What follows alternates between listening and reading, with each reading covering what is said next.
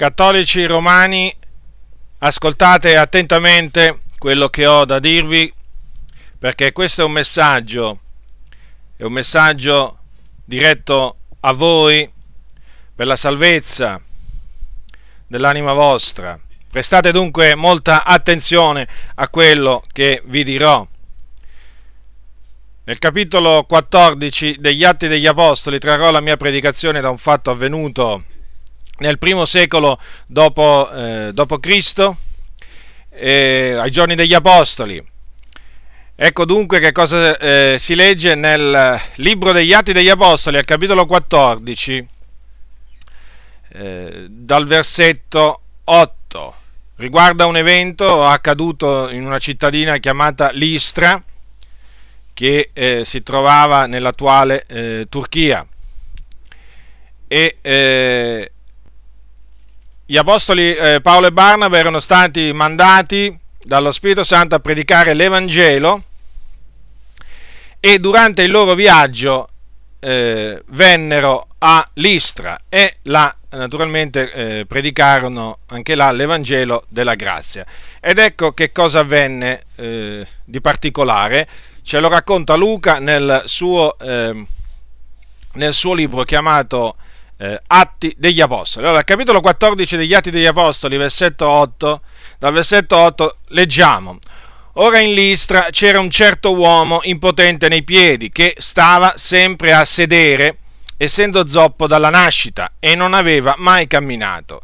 Egli udì parlare Paolo, il quale, fissati in lui gli occhi e vedendo che aveva fede da essere sanato, disse ad alta voce, levati ritto in pie. Ed egli saltò su e si mise a camminare.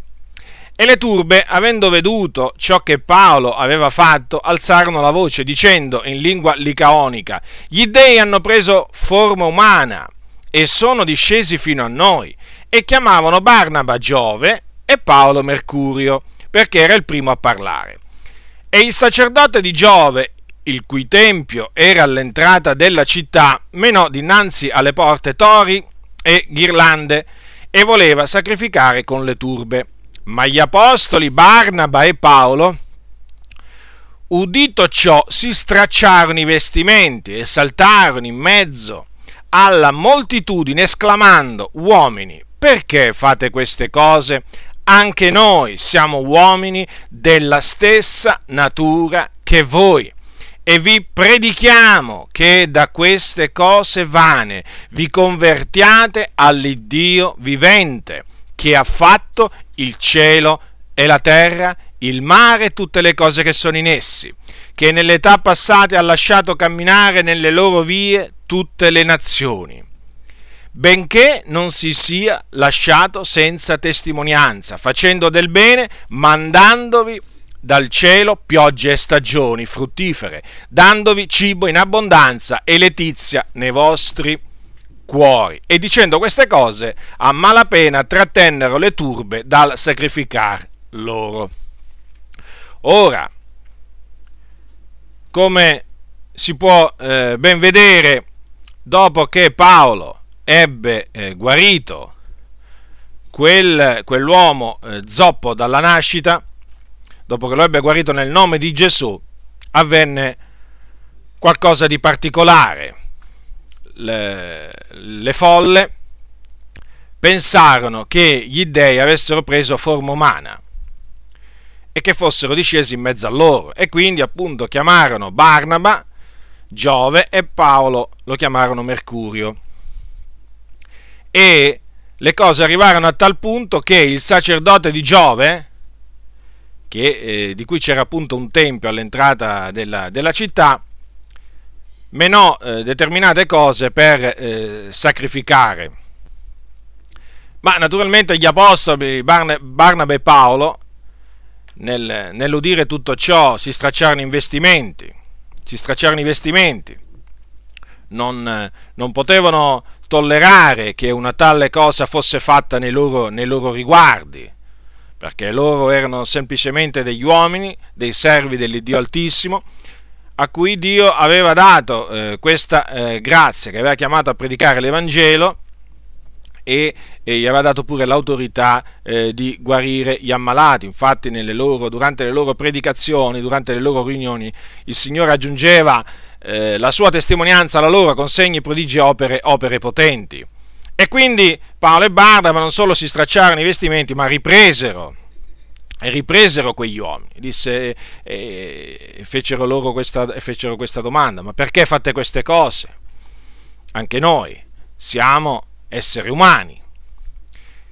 E le, le, parole seguenti furono queste, vi predichiamo che da queste cose vane vi convertiate all'Iddio vivente, che ha fatto il cielo, la terra, il mare e tutte le cose che sono in essi. E questo è il messaggio che eh, che questa sera vi rivolgerò. Come vedete, eh, gli, ap- gli apostoli dissero a quegli uomini di convertirsi da che cosa? Da quelle cose vane. E quali erano queste cose vane? Erano gli idoli. Erano gli idoli.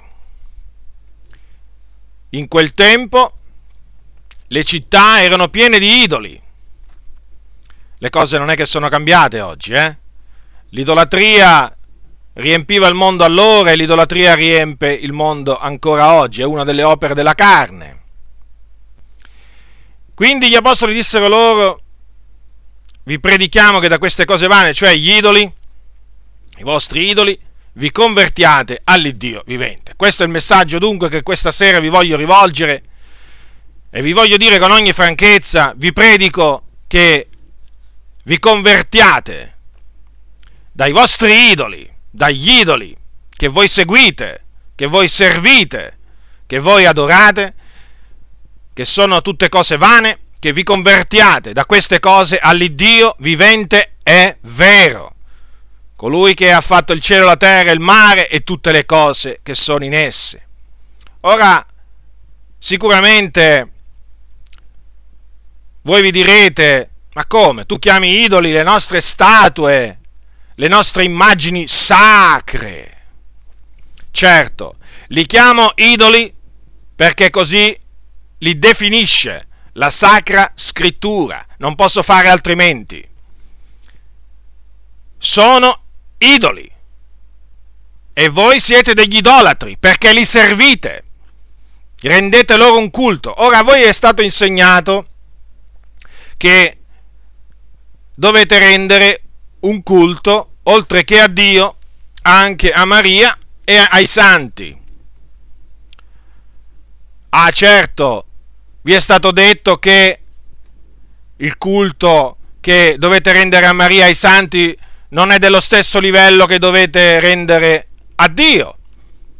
Ma comunque sempre, un culto, sempre di un culto si tratta e che appunto voi siete chiamati a offrire a Maria e i santi. E naturalmente per offrire questo vostro culto vi è stato detto che avete bisogno delle statue, delle immagini, per ricordarvi delle virtù di questi, di Maria, per ricordarvi, eh, per ricordarvi delle virtù anche eh, dei santi. E quindi voi vi siete fatti o vi siete comprati eh, delle statue, eh, delle immagini, ve le siete posti nel vostro orto nella vostra casa, sulla vostra porta, vi portate immaginette addosso, qualche statuetta pure magari.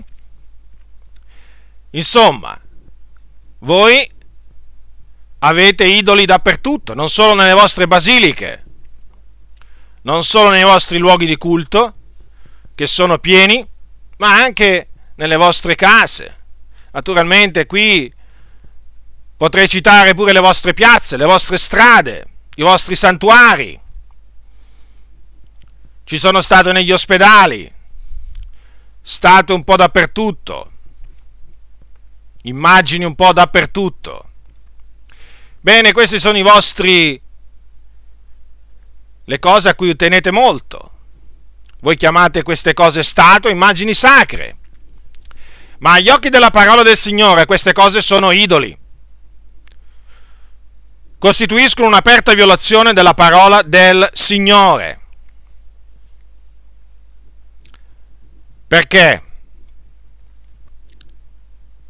Innanzitutto vi voglio dire che il culto va reso solo a Dio. Ve lo ripeto, il culto va reso solo a Dio. La Bibbia dice adora il Signore Dio tuo e a Lui solo rendi il culto. Ve lo ripeto, a Lui solo rendi il culto. Quindi nel vostro comportamento c'è già c'è l'infrazione di questo comandamento della parola del Signore, perché voi offrite il culto oltre che a Dio anche ad altre persone che non sono degne di ricevere l'adorazione o come la chiamate voi la venerazione. Non sono assolutamente degne. Non importa come, chiama, come lo chiamate questo culto, non importa proprio. È sempre un culto condannato dalla parola di Dio. Voi state adorando la creatura o le creature anziché il creatore che è benedetto in eterno. Quindi già in questo, già in questo voi violate la parola di Dio. Ma poi non solo, violate la parola del Signore perché il secondo comandamento della Bibbia dice chiaramente che è vietato,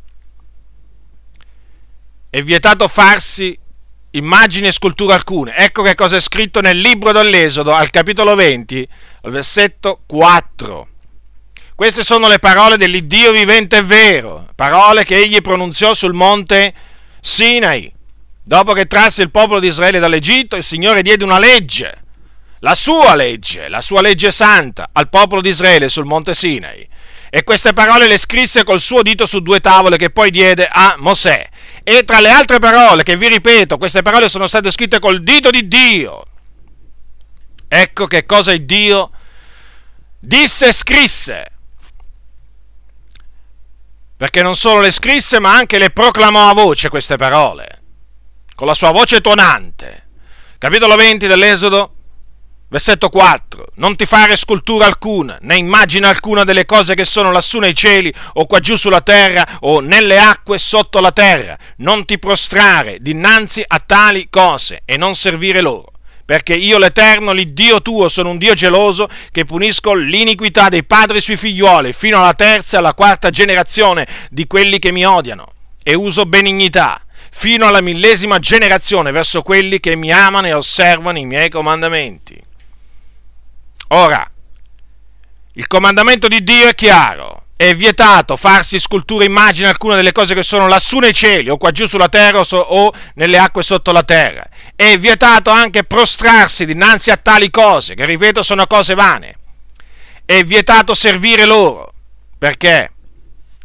Perché Dio ha detto di essere un Dio geloso. Lui vuole tutta la gloria, lui vuole tutto l'onore. Perché a lui appartiene la gloria e l'onore non c'è una parte della gloria, dell'onore, della lode che noi dobbiamo dare a Dio che possiamo prendere e possiamo darla a qualcun altro. Solo a Dio appartiene la gloria. Egli è un Dio geloso.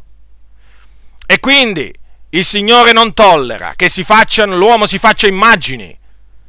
Non importa di che genere per prostrarsi, servire loro. Statue, non importa, statue, immagini, sculture il Dio non tollera queste cose, anzi c'è scritto che punisce l'iniquità dei padri e sui figli fino alla terza e alla quarta generazione, quindi siete avvertiti. Questa è la punizione di Dio sulla terra verso coloro che si rendono colpevoli di, del, diciamo, di, questo, di questo peccato. Ora, voi non avete mai sentito parlare di questo comandamento, certo, perché nel vostro catechismo che vi è stato insegnato da quando eravate piccoli, da questo catechismo è stato omesso questo secondo comandamento. Perché al posto di questo comandamento vi è stato insegnato quest'altro, non nominare il nome di Dio in vano. Ora non mi voglio soffermare su come la Chiesa Cattolica Romana ha sconvolto il decalogo, cioè la, le, le, i dieci comandamenti, perché non è stata la sola modifica che il, la Chiesa Cattolica nella sua stoltezza, nella sua follia nel corso dei secoli nella persona dei papi, perché sono loro naturalmente che hanno dato il, il beneplacito, sono loro che hanno, eh, diciamo, in primis dato ordine di fare tutto ciò. Ora non mi voglio soffermare su, su, tutte le modifiche, su tutte le manipolazioni che sono state apportate al decalogo, perché sono diverse, non esiste solo questa di manipolazione. Però questa sera mi voglio soffermare su questa, Dio volendo tornerò sulle altre manipolazioni a, eh, a suo tempo. Ora, a voi è stato insegnato, sin da quando eravate piccoli, che il secondo comandamento è non nominare il nome di, il, nominare il nome di Dio in vano. E da questi dieci comandamenti che vi sono stati insegnati al catechismo, questo comandamento non esiste, non esiste in quei dieci comandamenti che vi è stato insegnato. E la ragione è evidente, perché la Chiesa Cattolica Romana in questa, in questa, maniera vi ha voluto tenere nascosto quel comandamento che condanna, che condanna le sue cosiddette immagini e statue sacre. Questo comandamento le condanna, lo ripeto, però, però voi non lo conoscevate, almeno fino a quando adesso me l'avete sentito, sentito dire. È una cosa grave quello che, fatto, quello che hanno fatto i papi togliendo questo comandamento dal catechismo. È una cosa molto grave perché la scrittura dice il Signore ha detto non aggiungerete nulla a ciò che io vi comando e non ne toglierete nulla. Guai, guai a coloro che aggiungono alla parola di Dio alcunché o che tolgono da essa alcunché. Quindi sappiate questo, voi nella vostra ignoranza, avendo dato retta ai vostri conduttori che vi stanno conducendo in perdizione, Ebbene, voi nella vostra ignoranza vi siete messi a infrangere un comandamento del Signore. Ora, come ho detto prima, queste sono cose vane, sono idoli e sono cose vane. Perché? Perché non possono fare alcun bene, alcun male alle persone che li servono. Non possono fare bene alle persone che li invocano, non possono fare male alle persone che li disprezzano. Perché sono cose vane, sono cose futili e coloro che vanno dietro, coloro che vanno dietro a queste cose vane sono vanità loro stessi. Sono cose vane perché la scrittura dice hanno occhi e non vedono, hanno orecchie e non sentono, hanno bocca e non parlano, hanno mani e non toccano, hanno piedi, hanno piedi e non camminano, infatti bisogna portarli, altrimenti non si muovono. Ebbene, voi naturalmente siete tra coloro che vi prostrate dinanzi a queste statue e immagini che vi siete fatti, che rappresentano Maria, che rappresentano Pio di Pietralcina, Pietro, Giacomo, Giovanni, non importa, non importa chi. Vi prostrate davanti a tali cose e li servite. Sì, li servite, perché li pulite, accendete le candele davanti ad esse, poi li portate in processione, e che altro ancora? Li addobbate? Insomma, sono i vostri dei. Sono degli dei che però non vi possono fare alcunché di bene. Ora, perché Dio ha vietato di farsi, di fa, eh, ci ha vietato di fare scultura alcuna o immagine alcune cose che sono lassù nei cieli, qua giù sulla terra, nelle acque sotto la terra? Perché Dio è spirito perché Dio è spirito. Quando il Dio parlò sul monte Sinai, gli israeliti non videro alcuna forma, non, vides, non videro, non videro eh, un essere umano, non videro, non, sentirono la voce, ma non, senti, non videro nessuno. Dio è spirito e quelli che l'adorano bisogna che l'adorano in spirito e verità. Questi, tali sono gli adoratori che il Padre richiede, cioè che Dio Padre richiede. Dio vuole essere adorato in spirito e verità, quindi senza l'ausilio di immagini e di statue. Quindi non solo il culto, l'adorazione va resa solo a Dio, ma questo culto, questa adorazione va resa in spirito e verità, quindi senza immagini, scultura alcuna. Tutti coloro che rendono un culto a qualcuno oltre che a Dio sono idolatri. La scrittura li chiama così idolatri. Noi possiamo adorare Dio, Padre, perché Egli è Dio. Noi possiamo adorare Gesù, il figliolo, perché egli è Dio. Infatti in cielo adorato, vengono adorati sia il Padre che il figliolo che è alla sua destra. Ma noi non possiamo adorare né Paolo, né Pietro, né Giacomo, né Giovanni, né Maria e né nessun altro dei santi che sono trascritti nella parola del Signore, i cui nomi sono scritti nella parola di Dio, o anche altri santi che sono in cielo, i cui nomi non sono scritti nella Bibbia. Noi non siamo chiamati nella maniera più assoluta a dare loro una qualche forma di culto, di adorazione, di invocazione, niente, assolutamente niente. Perché, lo ripeto, la scrittura dice adora il Signore Dio tuo e a Lui solo rendi il culto. Quindi agli occhi di Dio siete degli idolatri, sappiatelo questo. Ora, vi è stato detto sicuramente da qualcuno che sa come ingannare le persone, mi, mi, naturalmente mi, mi riferisco a coloro che insegnano catechismo, che nel momento in cui magari qualche volta è capitato che Dio diede questo comandamento agli israeliti perché gli israeliti erano circondati da nazioni pagane, da nazioni pagane che adoravano eh, vari, vari dei, vari dì, che si erano fatti delle statue. Questi dei erano Moloch, Astarte, Baal.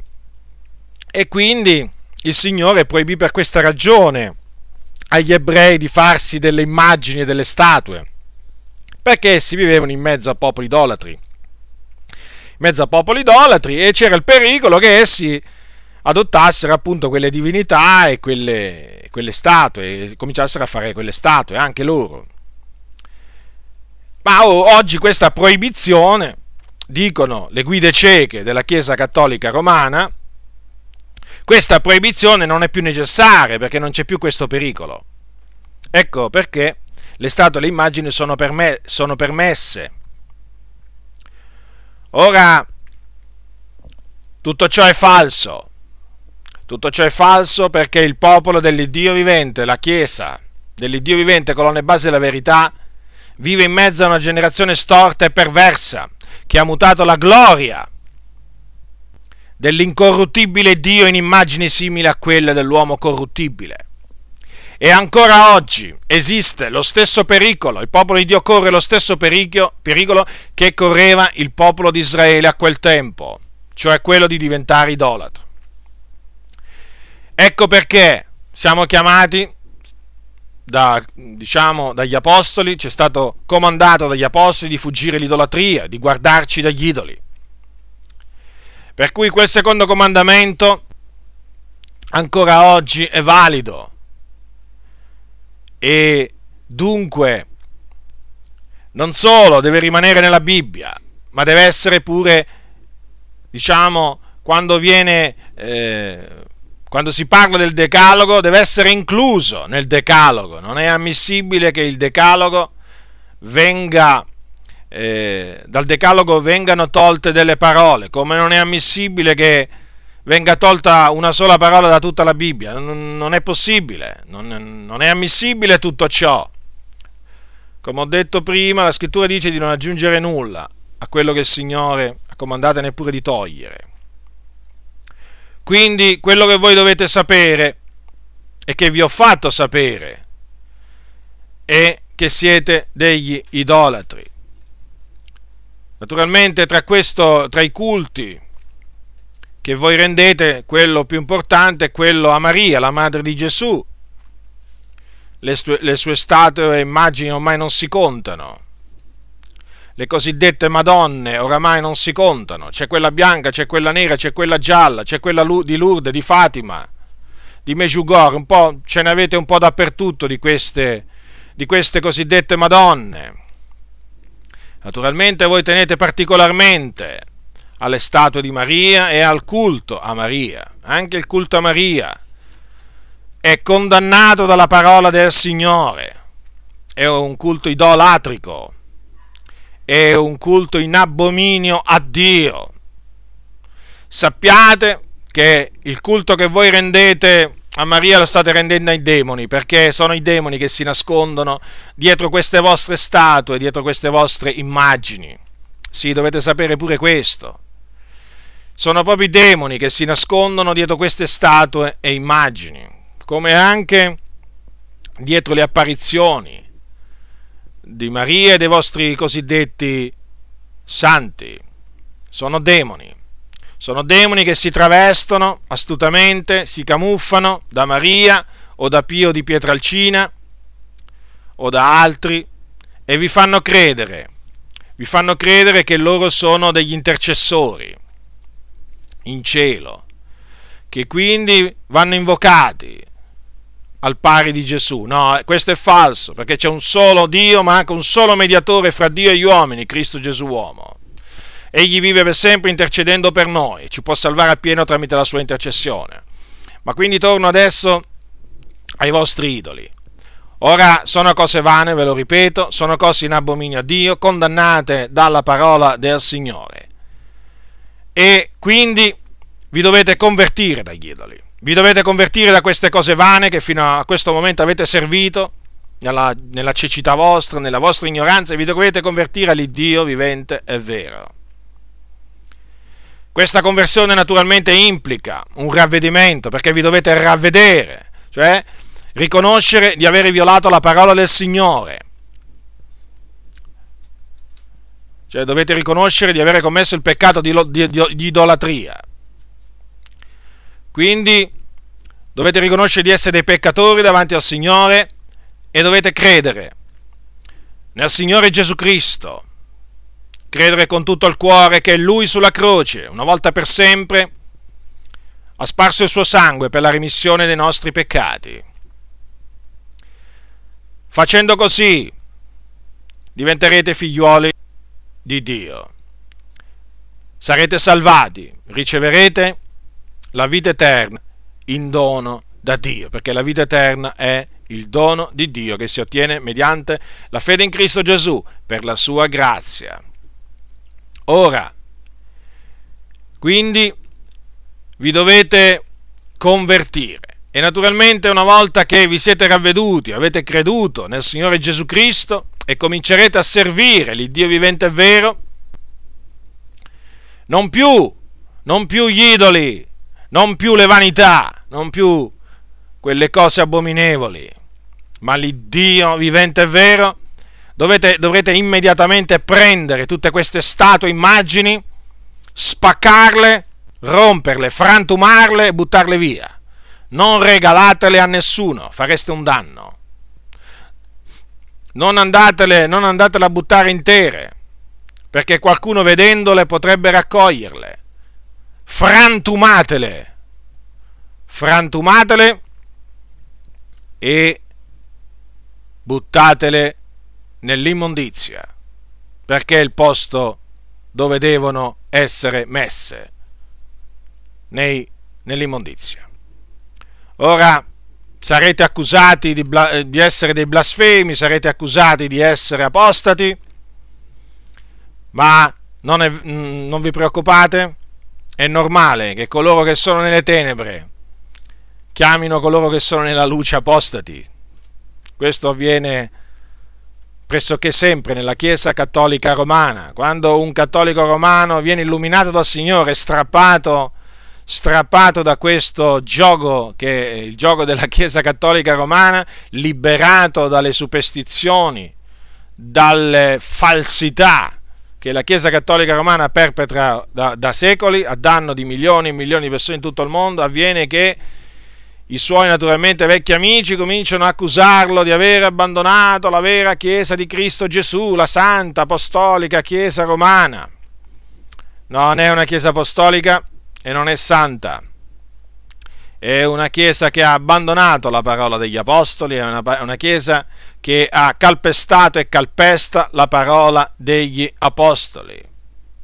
Non è santa perché, perché come si può ben vedere, non si santifica per nulla, anzi si contamina, si contamina più non posso in eh, moltissime maniere, in moltissime maniere. Una di queste con, è con gli idoli.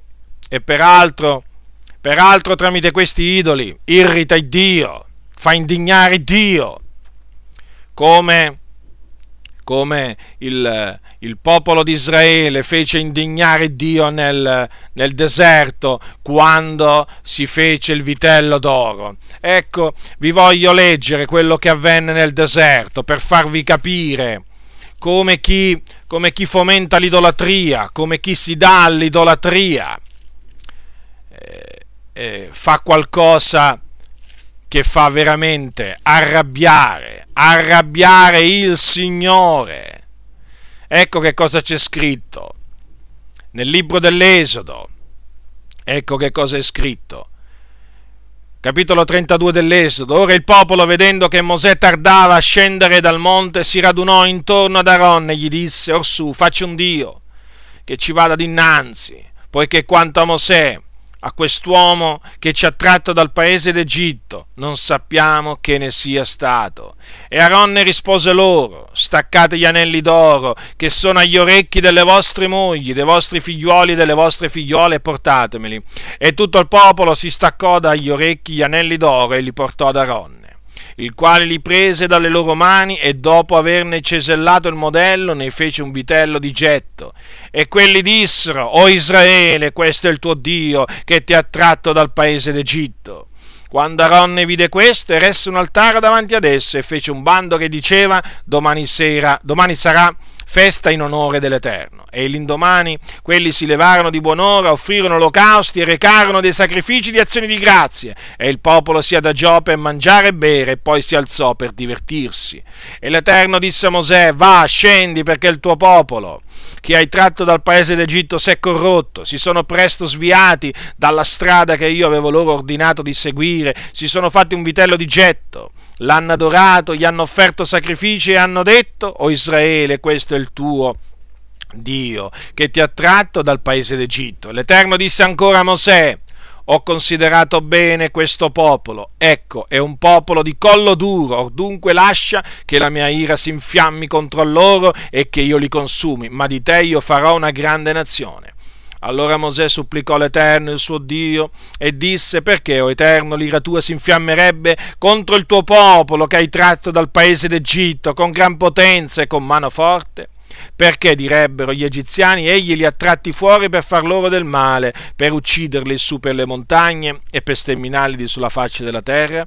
calma l'ardore della tua ira e pentiti del male di cui minacci il tuo popolo. Ricordati d'Abramo, di Isacco e di Israele, tuoi servi, ai quali giurasti per te stesso, dicendo loro io moltiplicherò la vostra progenie come le stelle dei cieli, darò alla vostra progenie tutto questo paese di cui vi ho parlato ed essa lo possederà in perpetuo. E l'Eterno si pentì del male che aveva detto di fare al suo popolo. Ora è evidente è evidente che Dio si indignò contro il popolo perché, perché si era data all'idolatria, si era fatto un vitello d'oro, gli aveva cominciato a offrire dei sacrifici, lo aveva adorato lo aveva chiamato il suo Dio, aveva attribuito a quel, a quel vitello d'oro quello che aveva fatto eh, il Signore. Il Dio li aveva tratti dal paese d'Egitto, invece loro dissero, ecco, questo dice il nostro Dio, quello che ci ha tratti dal paese d'Egitto. E, lì, e Dio si infiammò di ire, non solo verso il popolo, anche verso Aronne. In un altro passo è scritto che lo voleva mettere a morte, pure ad Aronne. Ma, ma Mosè, Mosè stette sulla breccia, Mosè supplicò il Dio in favore del popolo, in favore di Aaron. E il Signore, e il Signore si pentì di quel male, nel senso non, non sterminò tutto, tutto, il popolo. Comunque gli idolatri poi quando Mosè ritornò al campo furono puniti, ci fu uno sterminio di alcune, eh, alcune, migliaia, alcune migliaia, di persone, circa 3.000 uomini furono uccisi per ordine, per ordine di Dio.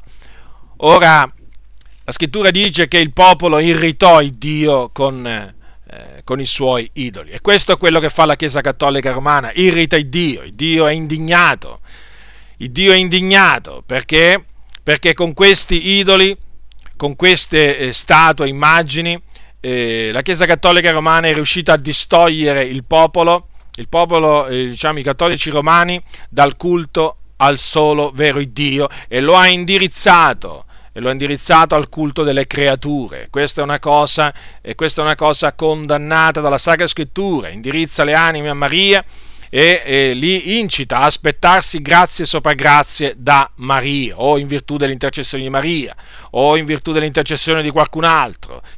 Eh, tra, tranne che Gesù, di Gesù non si ricordano pressoché quasi mai di parlare, sempre di Maria. Ci sono, ci sono alcune ci sono alcuni, alcuni, predicatori della Chiesa Cattolica Romana che parlano sempre di Maria, ci sono persino delle radio, ci sono persino delle radio, delle frequenze dove si sentono cose abominevoli, cioè si sente del continuo parlare di Maria, si sente del continuo incitare il popolo a invocare Maria per ricevere da lei questo, per ricevere tramite lei quest'altro, insomma, è un abominio dopo un abominio. Il popolo, il popolo è corrotto il popolo è nell'ignoranza, il popolo va dietro le menzogne. Quindi tutto ciò che la Chiesa Cattolica Romana vi ha insegnato a fare, tutto ciò riguarda appunto a, queste cose che vi ho detto, sono delle cose in abominio a Dio che fanno indignare Dio. L'ira di Dio è sopra di, lo, è sopra di voi. Per cui quello che dovete fare affinché questa ira sia rimossa è ravvedervi dei vostri peccati e credere nel Signore Gesù Cristo. Ma se non farete, se non farete questo, cioè se non vi ravvederete della vostra idolatria, dei vostri peccati, se rifiuterete di andare al Signore Gesù Cristo per ottenere da Lui misericordia, quello che vi aspetta, quello che vi aspetta è un'eternità piena di infamia e di tormenti. Sappiatelo questo voi non andrete in nessun purgatorio, voi quando morirete andrete all'inferno, perché gli idolatri vanno all'inferno dopo morti. E poi in quel giorno, nel giorno della resurrezione degli ingiusti, voi risusciterete, sì, ma per, per comparire davanti a Dio ed essere giudicati secondo le vostre opere e scaraventati nello stagno ardente di fuoco di zolfo, che è la morte seconda, e là sarete tormentati nei secoli dei secoli, perché quella è la parte riservata agli idolatri là vanno gli idolatri, là vanno, là vanno i bestemmiatori, là vanno i ladri, là vanno gli ubriachi, i sodomiti, cioè gli omosessuali, là vanno gli effeminati, là vanno gli adulteri, i fornicatori, gli increduli, gli stregoni, le streghe, là vanno tutti costoro. E tra tutti costoro ci sono pure gli idolatri. Quindi per scampare a questa eterna infamia, a questo eterno tormento, vi ho indicato quello che dovete fare, vi ho detto quello che dovete fare vi dovete convertire dai vostri idoli, da queste vanità, vi dovete convertire all'Iddio vivente e vero, credendo nel Signore Gesù Cristo, che è colui, è l'agnello di Dio, che Dio aveva preordinato prima della fondazione del mondo a compiere l'espiazione dei nostri peccati. E questo egli ha fatto nella pienezza dei tempi Egli morì sulla croce del Golgota con i nostri peccati sul suo corpo per espiarli. E ora chiunque crede nel suo nome riceve la remissione dei peccati mediante il suo nome. Sì, la remissione dei peccati si ottiene mediante la fede in Gesù Cristo non andandosi a confessare al prete, quindi voi state sprecando il vostro tempo andandovi a confessare al prete. Questo è è un altro abominio nella Chiesa Cattolica Romana, la confessione al prete, che, non, che è come diciamo un'invocazione agli idoli ai vostri dei vani, non può recarvi alcun giovamento, oppure la confessione al prete non vi può recare alcun giovamento, perché quello là è un uomo, è un uomo, quell'uomo che c'è nel confessionale, è un uomo sotto il dominio del peccato, che anche lui ha bisogno della salvezza che è in Cristo Gesù e non può nella maniera più assoluta, nella maniera più, più assoluta non può perdonarvi, ma nemmeno un peccato, nemmeno uno.